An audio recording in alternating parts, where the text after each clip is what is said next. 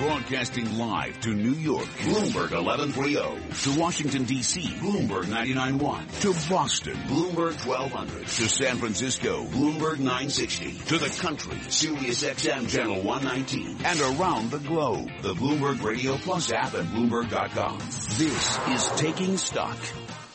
I'm Kathleen Hays along with Pimm Fox broadcasting live from Pershing's Insight 2016 conference at the Hyatt Regency in Orlando technology, innovation. This is a very important theme. It's a very important reality now in the investment industry with RIAs and financial advisors of our kind, all kinds. We're going to be speaking shortly to a guy who's got a cool new tech startup, him, and this is this is the exact group it's targeting. Yes, it has to do with using artificial intelligence for client communications. We're going to find out all the details. But right now, let's get the details from Charlie Pellett in the Bloomberg Newsroom for Bloomberg Business Flash. And I thank you, Pimm. Thank you, Kathleen. The Dow the S&P, NASDAQ all higher. S&P 500 index within 1% of a record. Rally in energy producers and airline operators offsetting slumping healthcare shares. Chevron, ExxonMobil adding at least 1.6%. Right now we've got crude at 50.35 a barrel, up 1.4% higher by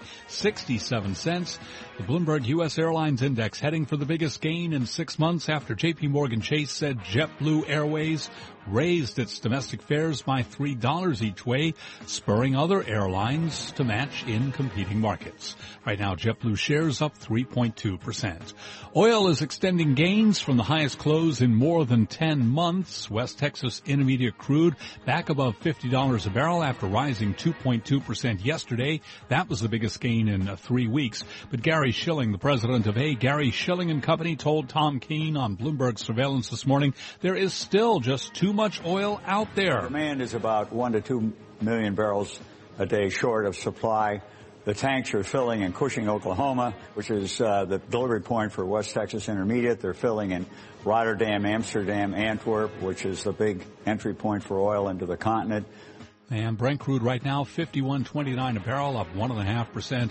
West Texas Intermediate at 50.34 a barrel. Goldman Sachs there's a, says there's a 40% chance the Fed will raise interest rates in July, almost double what the bond market projects. The 10-year up 930 seconds, yield 1.70%. 232 on Wall Street. Now we'll look at other news from around the world. Thank you, Charlie. From the Bloomberg Newsroom, I'm Ramy Inocencio. This news update is brought to you by SSNC. More experience, superior technology, independence, and expertise. That's how SSNC drives the future of fund administration. SSNC, they're the future of fund administration. Democratic House Minority Leader Nancy Pelosi is throwing her support behind Hillary Clinton for president. Speaking on ABC's Good Morning America, Pelosi added she would welcome a female vice presidential pick for Clinton. We've had two men over and over again for hundreds of years. I, I think that two women, whoever they may be, uh, that would be fabulous as well. Clinton has captured enough delegates to secure the Democratic presidential nomination. That's according to the Associated Press. Voters in six states are headed to the polls today, including the crucial state of California. Clinton is planning a celebration tonight in Brooklyn. Changes are being made to Louisville's week-long tribute to boxing legend Muhammad Ali. Spokesman Bob Gunnell says special accommodations are being made for those wanting to pay their respects at a traditional Muslim service Thursday. Muhammad's casket will be present at the janaza. And understanding the importance of the event to the Muslim faith, we will make every effort for all Muslims to attend. Uh, we are going to be using uh, other overflow rooms if necessary to make sure that those that want to attend can attend. A 19 mile procession will take place Friday and pass by Ali's childhood home. Global News 24 hours a day, powered by our 2,400 journalists in more than 150 news bureaus around the world. From the Bloomberg Newsroom, I'm Ramy Inocencio. Charlie. All right. Thank you very much. We are looking at an update here with the S&P 500 index up 8 to 2118, a gain of 4 tenths of 1%. I'm Charlie Pelleton. That's a Bloomberg Business Flash. This is Taking Stock with Kathleen Hays and Pimm Fox on Bloomberg Radio. We're broadcasting live from Pershing's Insight 2016 conference at the Hyatt Regency in Orlando. More than 2,000 investment professionals from across the country, even from around the world, are here to learn about, among many things about technology, the latest trends. How can you use social media better? How can you use data and artificial intelligence? Well, sitting with us now is Justin Wisz, co-founder and CEO of Vestorly. He's located in New York, but since 2012, he and his co-founder have gotten a technology platform off the ground that is unique and uh, really gaining ground very quickly. Justin, thank you for joining us. Thanks for having me. So, what is Vestorly? What does it do? Sure. Vestorly is an intelligent content marketing solution that enables financial professionals to automate personalized, real-time, and mobile experiences for their clients and prospects over the web, on their sites, personal websites, uh, social media profiles, and in very intelligent uh, email newsletters. Um, and it runs itself. It uses data that the advisor doesn't even know about their clients uh, to uh, provide an experience that uh, the advisor wouldn't be able to replicate on the human level.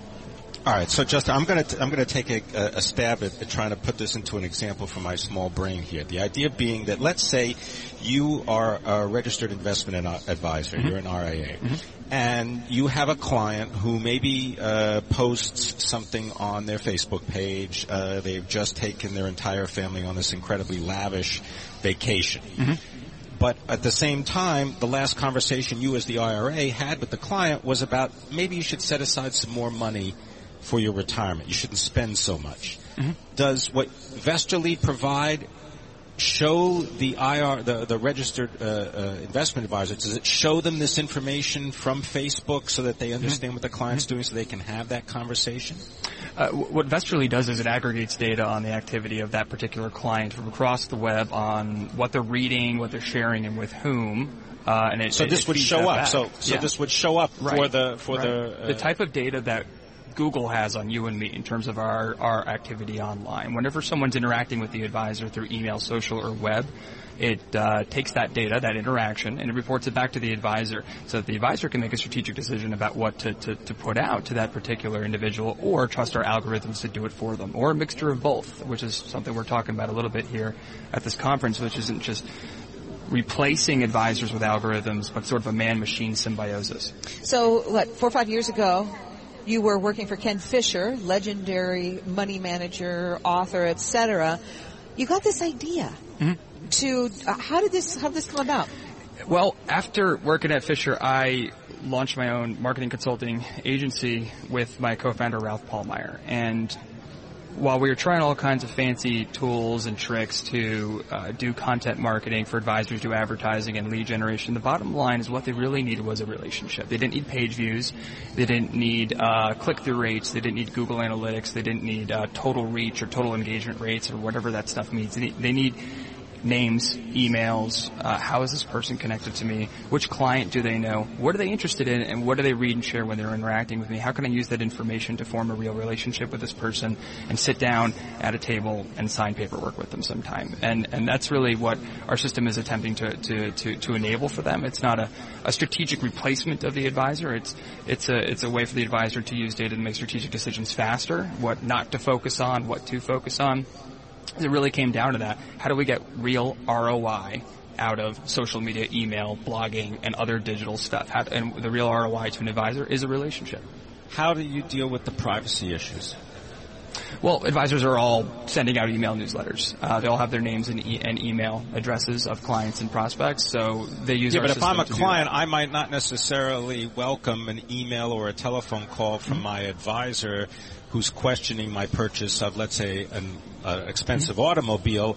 Uh, because I just told you that I wanted to plan more for my retirement. Sure. So it, it, this this mechanism of tracking only occurs when the individual is specifically interacting with the advisor. It doesn't follow them around the web. So if, if you're within the advisor's reading portal, within their newsletters, or within their website, it'll it'll tell the advisor what you're doing when you're interacting with them. It's not going to tell you what you're shopping for on Amazon or what you're searching for on Google. So how does the business model work? How do you make money? How how is it? A, is it a fee based thing? How how do you? We're a SaaS business, so we we charge um, software as a service. So, software as a service. We uh, uh, charge uh, per seat.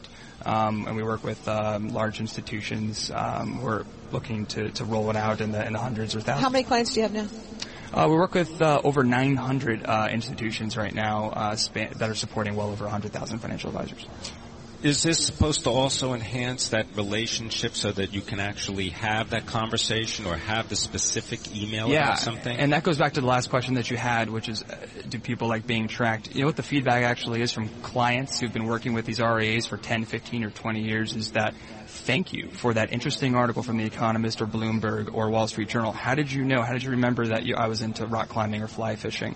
And also, I forwarded that to my kid um, who now has a personalized experience and a personalized email newsletter coming from you that the advisor is able to track. So it actually comes across as a as a modern, consumer friendly, uh, and very uh, professional enhancement uh, to the advisor's relationship with their clients, uh, who beforehand we're just getting all the same email newsletter or the same canned content. Thanks very much for joining us uh, enlightening us. Uh, Justin Wisz is the co-founder and the chief executive officer of Vestorly. You're listening to Taking Stock. We're broadcasting live at Pershing's Insight 2016 conference. This is Bloomberg Radio. Bloomberg Taking Stock is brought to you by Audi Meadowlands in Secaucus, New Jersey, powered by Benzel-Busch, offering a commitment to service, luxury, and value with total transparency. Start your journey at AudiMeadowlands.net and define the way you drive.